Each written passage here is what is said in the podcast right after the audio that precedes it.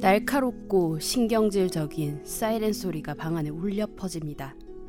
오늘도 폭염 경보라는 알림이 온 거죠. 그래서 그런지 평소보다 기력도 없고 왠지 좀 어지러운 것도 같고 입맛이 없어 먹고 싶은 것도 없고 평소보다 더 빨리 피로해지는 것 같고 말이죠. 이럴 때일수록 더 잘 챙겨 먹고 더 잘 쉬고 더 잘 지낼 수 있도록 그렇게 노력해야겠습니다.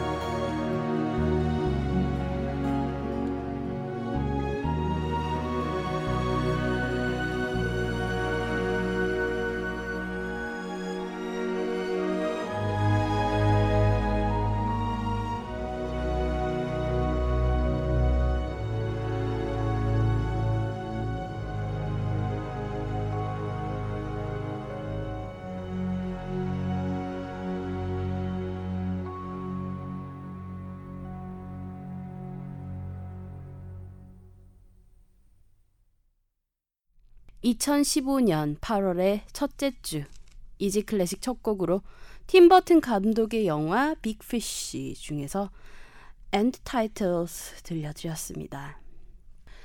요즘 연이은 폭염 경보가 내려지고 있습니다. 어, 저도 아침에 아주 신경질적인 사이렌 소리 여러 차례 들었어요. 요즘은 스마트폰으로 이렇게 기상특보를 알려주더라고요. 대한민국 전체가 섭씨 35도씨 전후로 무더위가 기승을 부리고 특히 영동과 남부지방의 경우는 폭염경보가 시도 때도 없이 내려진다고 해요. 서울도 이번 주 금요일쯤 또 폭염특보가 내려질 예정이라고 하니 당분간은 모두 건강관리에 힘쓰셔야 할 것 같습니다. 저도 지난 주말에 콘서트며 영화관이며 쇼핑이며 좀 무리하게 움직였더니 바로 몸에서 이상 신호를 보내더라고요. 어제 길을 걷고 있는데 여러 차례 띵 하면서 좀 핑 도는 게 심상치가 않아 좀 더 챙겨 먹고 물도 좀 더 자주 마시고 평소보다 좀 더 신경 쓰는 한 주 보내야겠다는 생각했습니다. 이제 8월의 시작이잖아요. 아직 여름이 가려면 좀 남았어요. 그래서 우리 이지클래식 청취자 여러분들 한 달 바짝 신경 써서 이번 여름에 무더위 잘 이겨내시길 바랍니다.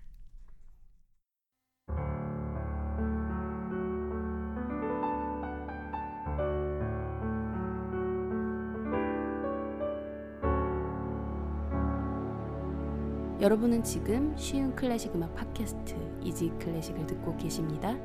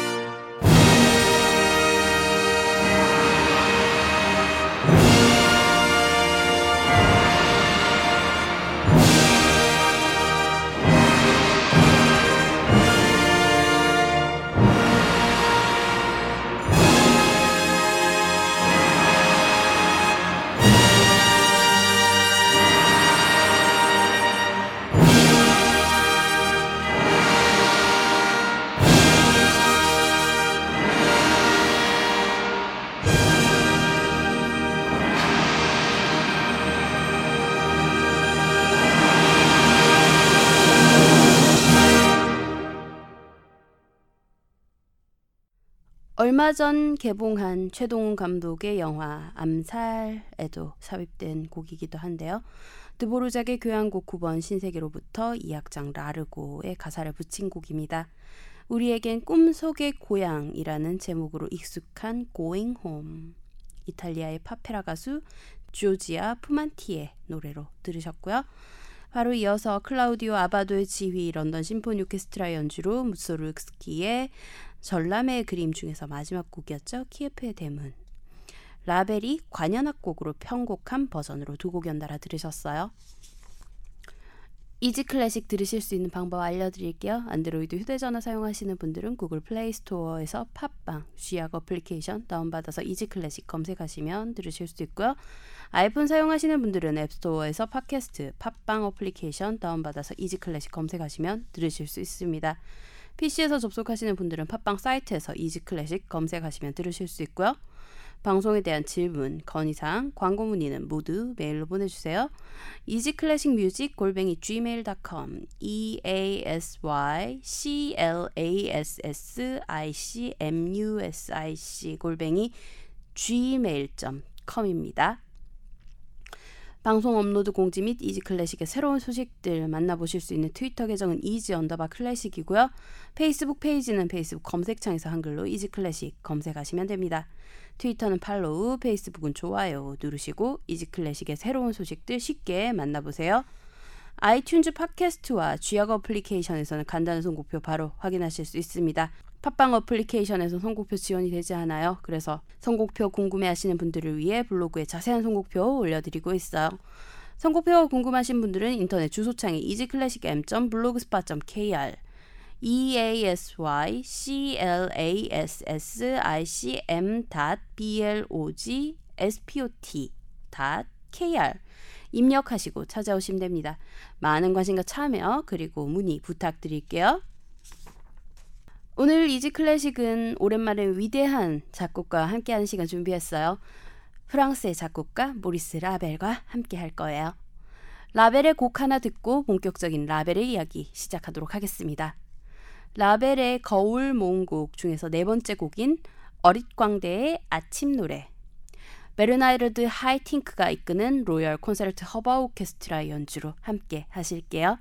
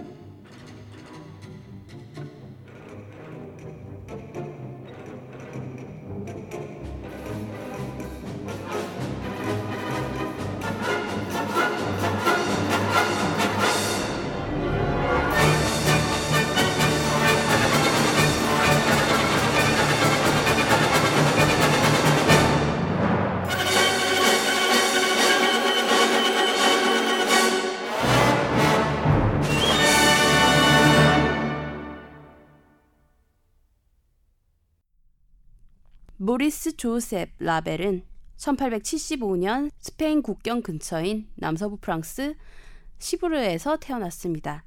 하지만 그가 태어난 지 얼마 지나지 않아 온 가족이 파리로 이사를 갔기 때문에 라벨은 파리에서 성장하게 됩니다. 그의 아버지는 프랑스계 스위스인으로 철도 기사였고 어머니는 스페인계 여성이었습니다. 부모 둘 다 음악을 좋아하는 음악 애호가였고 그 때문이었는지 부부는 모리스가 어렸을 때부터 피아노 교육, 화성학 교육 등을 시키며 음악가로 키우고자 노력했습니다. 14세가 되던 1889년 라벨은 파리 음악원의 피아노 예과에 입학했고 본격적으로 전문적인 음악 교육을 받게 됩니다. 착실히 수학하여서 2년 후에는 본과에 진급을 했고요. 피아노 외에도 화성학도 배웠습니다. 하지만 그의 음악원 성적은 딱히 좋지 않았다고 합니다. 반 아카데믹한 성향을 띠고 있었고 이때부터 샤브리에나 사티 등의 비주류 작곡가들의 영향을 받은 색채가 아주 두드러졌다고 하네요. 그리고 그 때문인지 화성학과 피아노 과목에서 낙제를 받기도 했습니다. 결국 라벨은 20살이 되던 해에 음악원을 자퇴하게 됩니다. 하지만 라벨이 이 무렵 작곡한 곡들은 충분히 그의 가능성을 보였다고 합니다. 소위 말하는 될성 부른 나무가 떡잎을 제대로 보여준 셈이었겠죠. 2년 뒤 라벨이 22세가 되던 1897년 그는 다시 파리 음악원 작곡과에 입학했고 가브리엘 포레로부터 가르침을 받게 됩니다. 그리고 1899년에는 사망한 스페인의 왕녀를 추모하기 위해 헌정한 관현악곡 죽은 왕녀를 위한 파반느를 발표하면서 대중들에게 이름을 널리 알리게 됩니다. 라벨의 음악 들어야겠죠? 장 마르티노의 지휘 파리 관현악단의 연주로 라벨의 죽은 왕녀를 위한 파반네 바로 이어서 피아니스트 상송 프랑스와의 연주로 라벨의 물의 유희 두 곡 이어 듣고 이야기 계속 이어나갈게요.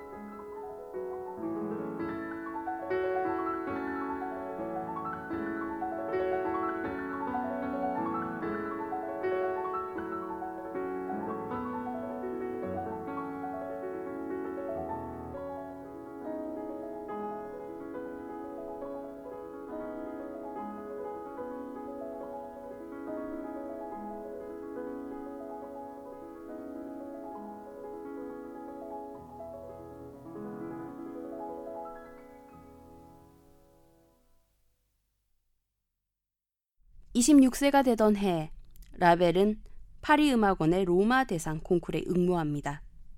선배 음악가인 드비쉬도 이 로마 대상을 받아서 로마로 유학을 다녀왔었죠. 하지만 라벨은 우승하지 못했고 2등에 머물러야만 했습니다. 그러자 그는 포기하지 않고 여러 차례 다시 시도합니다. 하지만 여러 차례 낙선했고 30세가 되던 해에는 예선에서조차 떨어지게 됩니다. 하지만 라벨은 이미 물의 유희나 현악 사중주 곡을 비롯하여 독특한 작품들을 발표해서 신인 작곡가로 세간의 이름이 알려져 있는 상태였습니다. 결국 이 낙선 사건은 언론의 조명을 받게 되었고 그 결과 파리 음악원의 원장이 경질되는 등 큰 후폭풍 결과를 낳습니다. 그리고 프랑스 정부는 이에 대한 사과로 프랑스의 최고 훈장인 레지옹 도네르 훈장을 수여하겠다고 제안해요.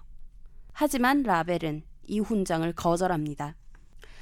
로마 대상 사건 이후 약 10년간의 라벨의 작품 활동은 별다른 문제를 겪지 않고 순탄했습니다. 그리고 새로운 음악의 흐름을 선도하는 작곡가로서 사회적인 위치도 확고하게 유지되었고요.